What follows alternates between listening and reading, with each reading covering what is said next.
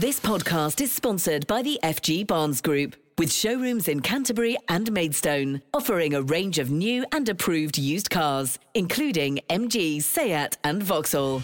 Kent Online News. News you can trust. This is the Kent Online Podcast. Ishmael Kawaja. Hello, hope you're doing well on Tuesday, the 22nd of November. Thanks for downloading today's podcast. In a moment, you'll hear about a big drop in the number of outstanding schools in our county. But first, we start with rather dramatic scenes in Folkestone. Two people have been injured after part of a hotel wall collapsed. Falling debris from the Grand Burstin landed on a coach outside, hitting the driver and a tourist yesterday evening. They were taken to hospital after a huge emergency response. Joy and Graham Pugsley are on a turkey and tinsel holiday and got to the hotel shortly after a large slab of masonry crashed into the street. They've been chatting with our reporter Rhys Griffiths. The first coach, three coaches arrived. The first coach arrived people were getting their suitcases out of the car, out of the um, coach. And of course, then all the debris came down. So one lady and the driver were taken to hospital. But I was talking to, I wasn't on this coach, but I was talking to another lady um, where the, all the plaster had gone down on the back of her head. So she had a headache all evening. Um, and when our coach arrived, they wouldn't let us get our own suitcases. We had to get in quick in case any more came down. But when we got inside, there were about four coach loads of us, all in the ballroom. Well, we were like refugees, absolute dump. Yeah, it's um. What, what is this your first day here? Yeah. And Yeah. probably the last. Oh God, yeah. I mean, last night I was led awake thinking, I wonder where the train station is. Obviously, we came by coach. Where's the train station? Is there any chance that we can get back home? This is our first night and we're here till Friday morning. And everybody's the same. This lady last night I was speaking to, she said, I just want to go home. So, yeah, yeah. it's, Uh, it's a pretty shocking way to start your uh, Yeah. your week away. I mean, what you know. Did the staff say it? Have much to say about what happened, or did they just no, sort of when the... when we got out of the coach, Graham said to me, "How about our cases?" And I said, "We haven't got to get them." And this guy that stood there, whether he was another coach driver or from the hotel, he just said, "Get in quick and be safe." But no staff have spoken to anybody. The people that are on that, all our coaches were supposed to be leaving at 9:30 this morning. But I've just been speaking to a lady that was on that coach, and she said we've just had a note put under our door to say you'll now be leaving at ten o'clock, not nine thirty. So she said, but nobody have said anything, nobody have explained anything. It was just that note. Just spoken to our driver. Our coach is at the front of the hotel because they won't let them move it. Um, he said, I don't know how I'm going to get the coach out. They won't let me get it out. We can't use the front of the hotel um, to come out, the main doors. We've got to come out through a fire exit. But our driver's worried because the steps are very steep for a lot of older people to get down. Uh, and where where have you uh, where have you come from yesterday? Where, came from We- Somerset. Yeah. We came down from Clevedon. Clevedon. you know, so you've had quite a long trip down on the bus, and, then the traffic, and yeah, and the weather was awful, and then yeah, Yeah. this. Katie Whittingham was staying there last night and came back to chaos after going out to dinner. So we arrived, we got booked in, and we went for an early dinner, and we went to come back for just to see a bit of the entertainment. And at that point, we saw the road was uh, blocked uh, by the police, and they said we weren't allowed to enter the hotel. And we were like, "Well, what are we supposed to do?" And they said, "Oh, there's another entrance." There, I looked all round the back. I could not see an entrance. There was no one from the hotel to escort us. Um, so I had to stay um, in my van for the night. You know, which is not. I mean, I'm, I, and I still haven't got compensation. They said I've got to go through Booking.com or something, but really, it's just not acceptable. Um, it's yeah, I don't know. I mean, it's a beautiful. Oh, it's an interesting building, but it's dangerous, isn't it? And it's not very good for Folkestone town. I've come here um, to sort of scout it out as a family holiday for this summer, it doesn't give a good impression for the whole. I mean, I will be coming back. I think it's lovely, Folkestone, but um, yeah, it's not great. It, it puts it, it makes people leave Folkestone with a bad picture, doesn't it? It does need a bit of work, doesn't it? it Yeah. doesn't look great from what you you know you can see. No, and the, that's the front. The back is horrific. The back is you can see all the plasters ripped off.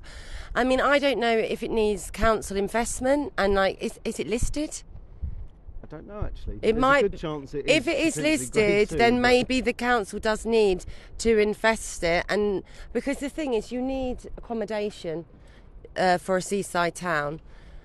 So, um, and it's silly to pull it down and then just put up something else that's atrocious. Um, but yeah, I mean, it's council council tax money, isn't it? It's whether people of Folkestone think it's worth saving. I personally think it is. I think even though it's peculiar looking, um, it, it's a piece of history. And if you tear it down, you've lost it, and you will not get it back. And if you think they're going to, somebody's going to build something lovely and Victorian, I've never seen that in any seaside town. It would be like some horrible, cheap new build, or affordable housing, which we all know is a joke. Albert reporter James Pallant recently reviewed the hotel after Britannia Hotels, which owns the Grand Burstin, was named the UK's worst for the 10th year running. But he told me it wasn't all that bad. going into it, I had pretty low expectations. I'd read some awful reviews on TripAdvisor. Yeah, people were saying it was dirty, it stunk of this, it stunk of that, and it was noisy, and this didn't work. Uh, but when I got there, actually, I was pleasantly surprised. I mean, it is, to be sure, a rundown hotel. Definitely looks like it could use some repairs and some updated interior design and, you know, uh, this kind of thing. But it was cheap and uh, it was clean and certainly didn't take my breath away with the comfort or the um, food or anything like that. But no major complaints from my stay. I thought it was okay. Yeah, certainly an unwanted accolade, um, a decade long running title of being the worst hotel in the UK. I mean, you mentioned there about certainly it needs, at the very least, sprucing up, but did you come across anything that concerned you at all? I can't say that I did. Um, yeah, th- there wasn't anything really all that notable about it. It was, I mean, the, the bed was hard, but the sheets were clean. You know, the the food was a bit not all that tasty, but it was cheap. You know, the the staff were were, were friendly. I mean, I, I kind of struggled to find all that much color for for my piece. Um, I think I, I I built it up as being something that was going to be so dreadful, but I was almost let down that it wasn't, as uh, being in the place that I was to have to write a, a review about it. But no, it was it was entirely average and unremarkable. So for you, a pleasant experience um, overall, but I guess with the incident last night of the the wall, part of the wall collapsing, that certainly isn't going to help improve its reputation. No, I, I shouldn't have thought so. And I mean, it, it didn't come as that much of a shock to me. Uh, it, it definitely it looked to me when I was there that there hadn't been much investment in the infrastructure or the upkeep of the hotel at all. Um, so yeah, I can't imagine that's going to help things at all. Maybe just draw more attention to the fact that it has got such bad reviews in the past, and it's, it's a shame because it's such it's in such a great location. I had quite a nice sea view from my room, and if there was proper investment, and if somebody did kind of take the time and the effort to to spruce the place up and rebrand the place and, and have it uh, be worthy of its of its seaside location, then I think it could be a really wonderful spot. But it's gonna it's gonna take some doing. We've asked the hotel for a comment about what happened last night. Kent Online reports. Our other top stories today a former Maidstone teacher has been banned from the profession after having an inappropriate relationship with a pupil. Keely Dean taught geography at Oakwood Park Grammar and had an affair with a boy in sixth form in 2008. They apparently met up two or three times a week for eight months. The 44 year old will never be allowed to teach again. A lorry driver involved in a £1 million drug smuggling operation has been jailed for 11 years after being stopped at Dover. The 39 year old's vehicle was pulled over by Border Force officers at the town's freight terminal in May. A search found 20 kilograms of cocaine. Now, Ofsted has downgraded 14 schools in Kent that were previously rated outstanding. Under old rules, they were exempt from re inspection for up to 15 years, but they've now been looked at again. Out of 18, only four kept the top rating, while Temple Ewell Church of England Primary is now inadequate and another four require improvement. Those being Barnsole Primary, Borden Church of England Primary, Weald of Kent Grammar, and Westmeads Community Infant School. I've been chatting about the findings with Matthew Purvis, Ofsted's Regional Director for the South East. So I think what's important to say is this. Most of the schools we're talking about, about the same number, about 14 out of 18, are good or outstanding. And our expectations for education are higher than they were 10 or 15 years ago when most of these schools were inspected. And if you read the criteria for outstanding in the school's handbook, it says the quality of education provided is exceptional.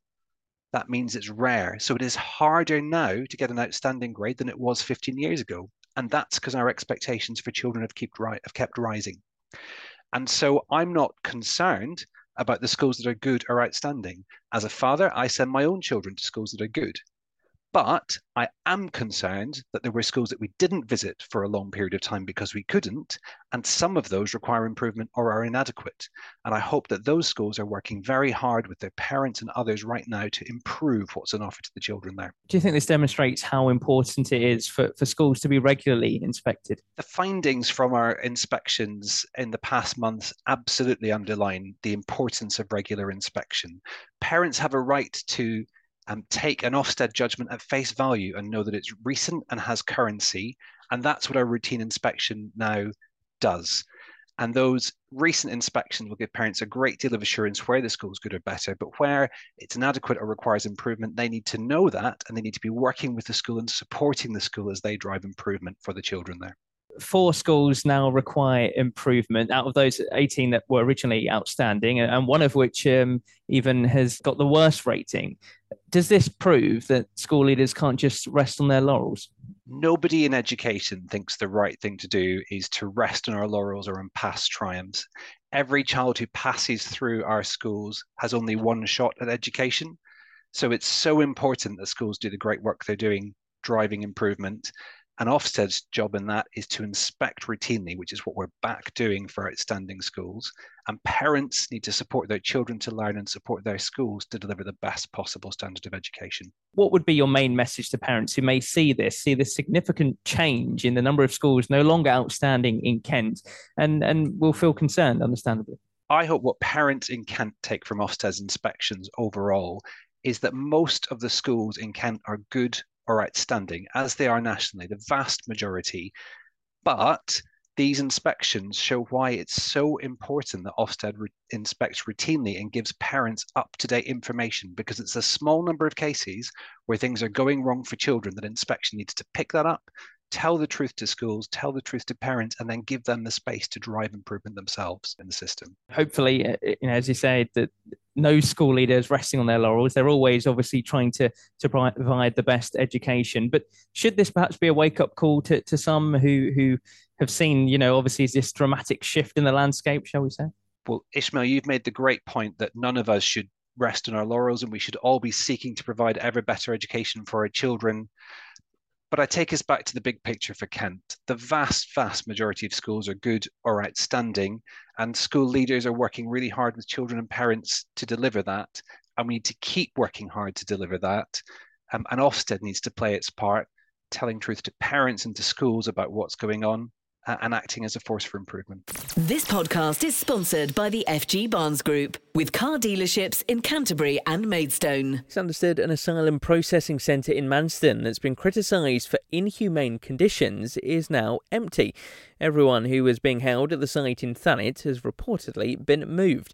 There were previously concerns about overcrowding, and one man died after becoming unwell there last week. We've approached the Home Office for more details. Meanwhile, the owners of a Kent hotel that turned down a million pounds to house asylum seekers are urging people to donate to a local charity after being inundated with pledges. More than 5,000 emails have been sent to the Blazing Donkey near Sandwich since we told you about their story. Richard and Sherry Martin say they wanted to do something positive, so supporting the St. Peter's Church Care and Share Appeal, which is helping people during the cost of living crisis. Now, supermarkets in Kent and the rest of the country are being urged to cut fuel prices by 5p a litre to help struggling drivers. The RAC has accused them of failing to pass on savings made by lower wholesale costs to customers. The average cost of petrol is now £1.60 a litre and diesel is 1.84. Howard Cox is from Cranbrook based campaign group Fairfuel UK. We're in a cost of living crisis that is hell for most people, small businesses. I'm backed by the Road Haulage Association. Their members, they you know, got trucks. And every 98% everything in your studio, in your home, uh, was once delivered on a truck or a van. And they something like 40 to 50% of their costs at the moment are fuel. And they need some sort of certainty. But the most important thing here at the moment is it's a cost of living crisis. And the quickest way to reduce that or alleviate it or lessen it and reducing is by reducing inflation. And the best way of doing that is cutting fuel duty. If you cut fuel duty for 20p for a year, inflation will come down by a percentage point. I guarantee it. It's proven. And I've challenged Jeremy Hunt to say, try it and see what happens. And guess what? People have more money in their pocket, businesses could invest, and therefore he will get more money from growth taxes as a result of the more money they have for the fact they're saving on paying out for filling up their vehicles. Rest assured, I'm not resting on my proverbial laurels. Uh, we are going to be fighting like mad, and I've got a lot of backbench MPs doing uh, uh, really backing Fair Fuel UK, and I was pleased. Priti Patel came out. She sent a tweet that published. I'm delighted to support Fair Fuel UK and Howard Cox in cutting fuel duty, not freezing it, cutting it, and that's the important point. And what we've got to realise is that this Conservative government, if they ever mess about with fuel duty anymore and put it up, they can say goodbye to being in government for, for a decade. It's ridiculous. And they know that. And most MPs, people like Craig Mackinlay in Kent, who's chair of, uh, of the all party parliamentary group on fair fuel for motorists and the hauliers, and also the net scrutiny, uh, net zero scrutiny group. He has come out and said it will be absolutely suicide and it's the politics of the asylum if we even attempt to put fuel duty up. Yes, well, they're probably freezing next year. That's what that'll happen. I think that's what will happen. That's my prediction. But I'm going for a big cut because we need to sort out this inflationary pressure and cost of living crisis. Five years after a landlord was found dead at a pub in Folkestone, police have made a fresh appeal for information. 58 year old Joe Daniels ran the Red Cow and had suffered a gunshot to the chest. Two people are in prison for firearms offences uncovered by officers investigating the shooting. Wildlife volunteers have been forced to cancel an important survey on the Kent coast after sewage was pumped into the sea off Margate. Dead fish were found washed up between Reculver and Birchington over the weekend. It's feared they could have been affected by the spill, which led conservationists to call off their shore search event.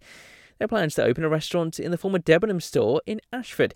It's been empty for three years, but could now be used again as part of a £3 million regeneration scheme. Bosses are hoping it will work well with the activities on offer at the Elwick Place Leisure Complex. And more and more presents are continuing to be donated to our sister radio station KMFM as part of their Give a Gift campaign. We're collecting toys to give to children during the festive season. They'll be delivered to youngsters in hospital and care in time for Christmas. Katy Clements from Morrison's in Larkfield joined Garry and Chelsea on KMFM Breakfast this morning. It is pretty amazing. Good morning. Thank you for having me. Oh. You're so welcome. And honestly, you've brightened our morning already. She came in with two big baskets full of toys. Yeah. It's like it's just amazing. So, what made you want to get involved? Uh, every year we do try and find charities to support throughout the year, um, and we do do toy station donation anyway. Um, and it was just great to be able to link up with you guys, um, rather than try and do something against you. Yeah. So to work together and make Oh, it a bigger appeal for all of you. That's really. so sweet. That's so So thoughtful. great. And so, your customers have been getting involved. Customers were involved, colleagues, um, and obviously the store itself have donated for you as well. Oh, that's so kind of. Oh, well, well done. If you stuck something in the in the basket for us, if you're one of uh, Larkfield Morrison's um, customers, that's so so lovely of you because it is a it's a hard year, right? And so your job, I imagine, as community champions, it's been it's been a tough time. I, I imagine the last well the last couple of years, Yeah. really. Uh, yeah, since COVID, really, the, the role has changed a lot. We've gone more from sort of doing the occasional raffle prize and things like that to supporting food banks. Um, Larkfield itself has raised over £11,000 worth of uh, food donations for the local food bank since Amazing. April Wow. 2021.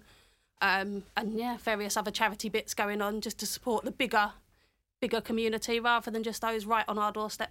Absolutely amazing. It's amazing. I think, especially like you said, with everything that's changed since COVID and cost of living now, these little acts of kindness, so not even little, like every No. act of kindness makes such a massive impact. And um, we've got some of the toys here today. Do you want to talk us through some of the Yeah, things what- that you've have we- bought? Because I'm, I, I can see Harry Potter, so I'm excited. Oh, good. Yeah, Well, yeah. So, so oh, I think there's a bit of something for everybody, really. We've got Harry Potter, there's some Marvel Avengers toys, there's Playmobil ambulances and things have come Oh. in. We've been really, really lucky with what people have been willing to give. Well, I tell you, it's amazing. It always the thing that always gets me, and I've said loads of times before as well, is is the uh, the, the fact that the people that give these gifts have no idea who they're going to end up with. Yeah. They won't see the big smile it will put on their face, and it, uh, they will they'll never know how much it's appreciated. Um, but we all trust all of us together that that will be the case. There will be big smiles, and it will change Christmas Day for loads of kids across the county. So, um, thank you to you, Katy, for you know spearheading the whole thing. Uh, thank you to all your customers and all your staff there at Morrison's in Larkfield. Uh, Merry Christmas to you, and thank you. Merry Christmas to you guys too. Thanks very much. Follow KMFM News on socials for details on how you can get involved. Kent Online Sport. Football and Gillingham will be hoping to climb out of the League Two relegation zone as they travel to Crawley Town tonight. Now Harris's side dropped into the bottom two following a defeat at Newport County at the weekend. This evening's opposition are four places above them in the table, and the manager says it's going to be tough. It's another massive game of football, and the players have to realise they're playing for their futures. And it might sound a little bit harsh to them, but damn right they are at the moment. They're playing for their futures at this football club and in the Football League. Kickoffs at 7:45. It's been revealed how much Ebbsfleet United's new stadium could cost. The club's hoping to create a multi-purpose ground with improved facilities and enough room for 8,000 fans. The estimated budget is 40 million pounds. It's part of the 1.3 billion pound Northfleet Harbourside redevelopment, which also includes thousands of homes, shops, office space, and a hotel. And in cricket, England have been thrashed by Australia in their final one-day international match. Kent's Sam Billings only scored seven runs before being caught out in Melbourne. The visitors were chasing a target of 364 but only managed 142. It means they've lost the series 3 0. Well, that's all from us today. Thanks ever so much for listening. Don't forget you can follow us on Facebook, Twitter, Instagram, and TikTok. You can also sign up to the briefing to get a daily update of the top stories each morning. Just head to kentonline.co.uk. News you can trust. This is the Kent Online Podcast. This podcast is sponsored by the FG Barnes Group, with showrooms in Canterbury and Maidstone, offering a range of new and approved used cars, including MG, Seat, and Vauxhall.